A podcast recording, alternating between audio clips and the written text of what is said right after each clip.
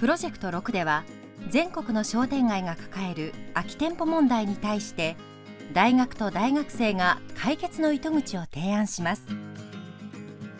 これは2004年度に明治大学が千代田区の空き店舗活用支援事業に採択されたことがきっかけです。2006年、新たに神奈川県三浦市と連携し、神田地区のお店を2つに増やしました。新鮮な魚介類や野菜を千代田区内の空き店舗を利用して販売し、マーケティングを実践的に学ぼうという試みです。今回のプロジェクトでは、空き店舗があるような商売に不利な条件の土地で、地方自治体のシティセールスを行うアンテナショップを開設し、そこで利益を上げるようなマーケティング活動の実践を学生に学ばせるという、いわば厳しい条件の下での商売ということになりました。本来ならば失敗の確率が高くて実現は不可能ですけれども、マーケティング教育の実践という教育的な立場からこのプロジェクトが推進されました。選ばれた場所は千代田区鍛冶町2丁目旧今川中学校跡地です。開かれたお店はその名も和みませんか。学生たちは都会の雑踏の中で和みの空間を演出し、三浦の旬の恵みを届けようという気持ちを込めました。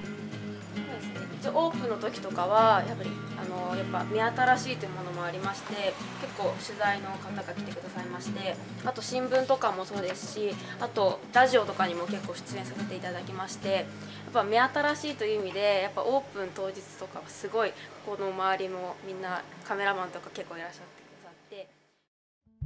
2006年6月27日大学関係者や石川雅美千代田区長、吉田秀夫三浦市長をはじめとする多くの自治体関係者、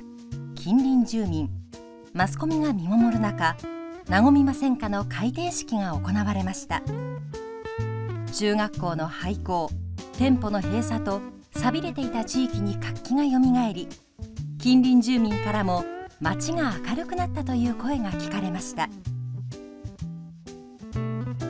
実際に店内を覗いてみることにしましょう。入り口には三浦市から送られた特産物や魚介類が並び、その横には喫茶店が設けられ、道行く人に和みの空間を提供しています。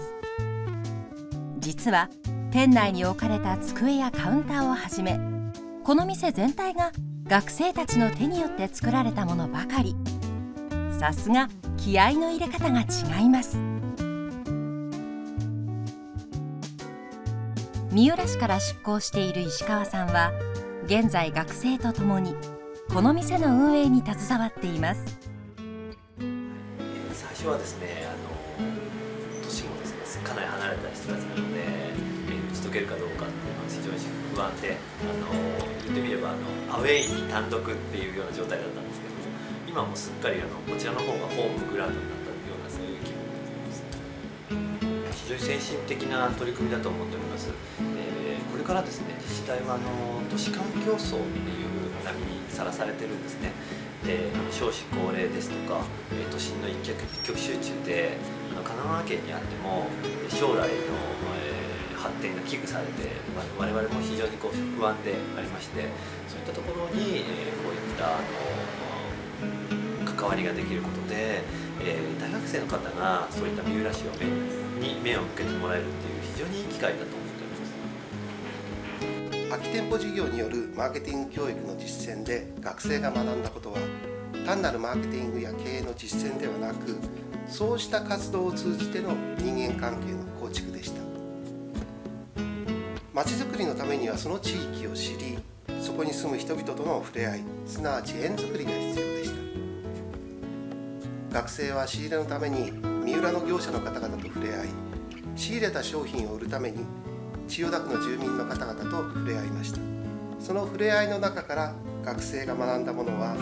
自分たちの行っている商店の運営における責任と、責任ある行動が人間関係を広げていくことの喜びでした。縁づくりは人づくりにも役立ったのです。今後はこの和みませんかを確保しつつ、さらなる取扱い商品の拡充や証券の拡大に努めます。また、商品の販売ばかりではなく、三浦の良さを都心に住む人々に伝えるため、三浦への来訪者を増やすとともに、やがては三浦への定住者を増やす情報を発信する予定です。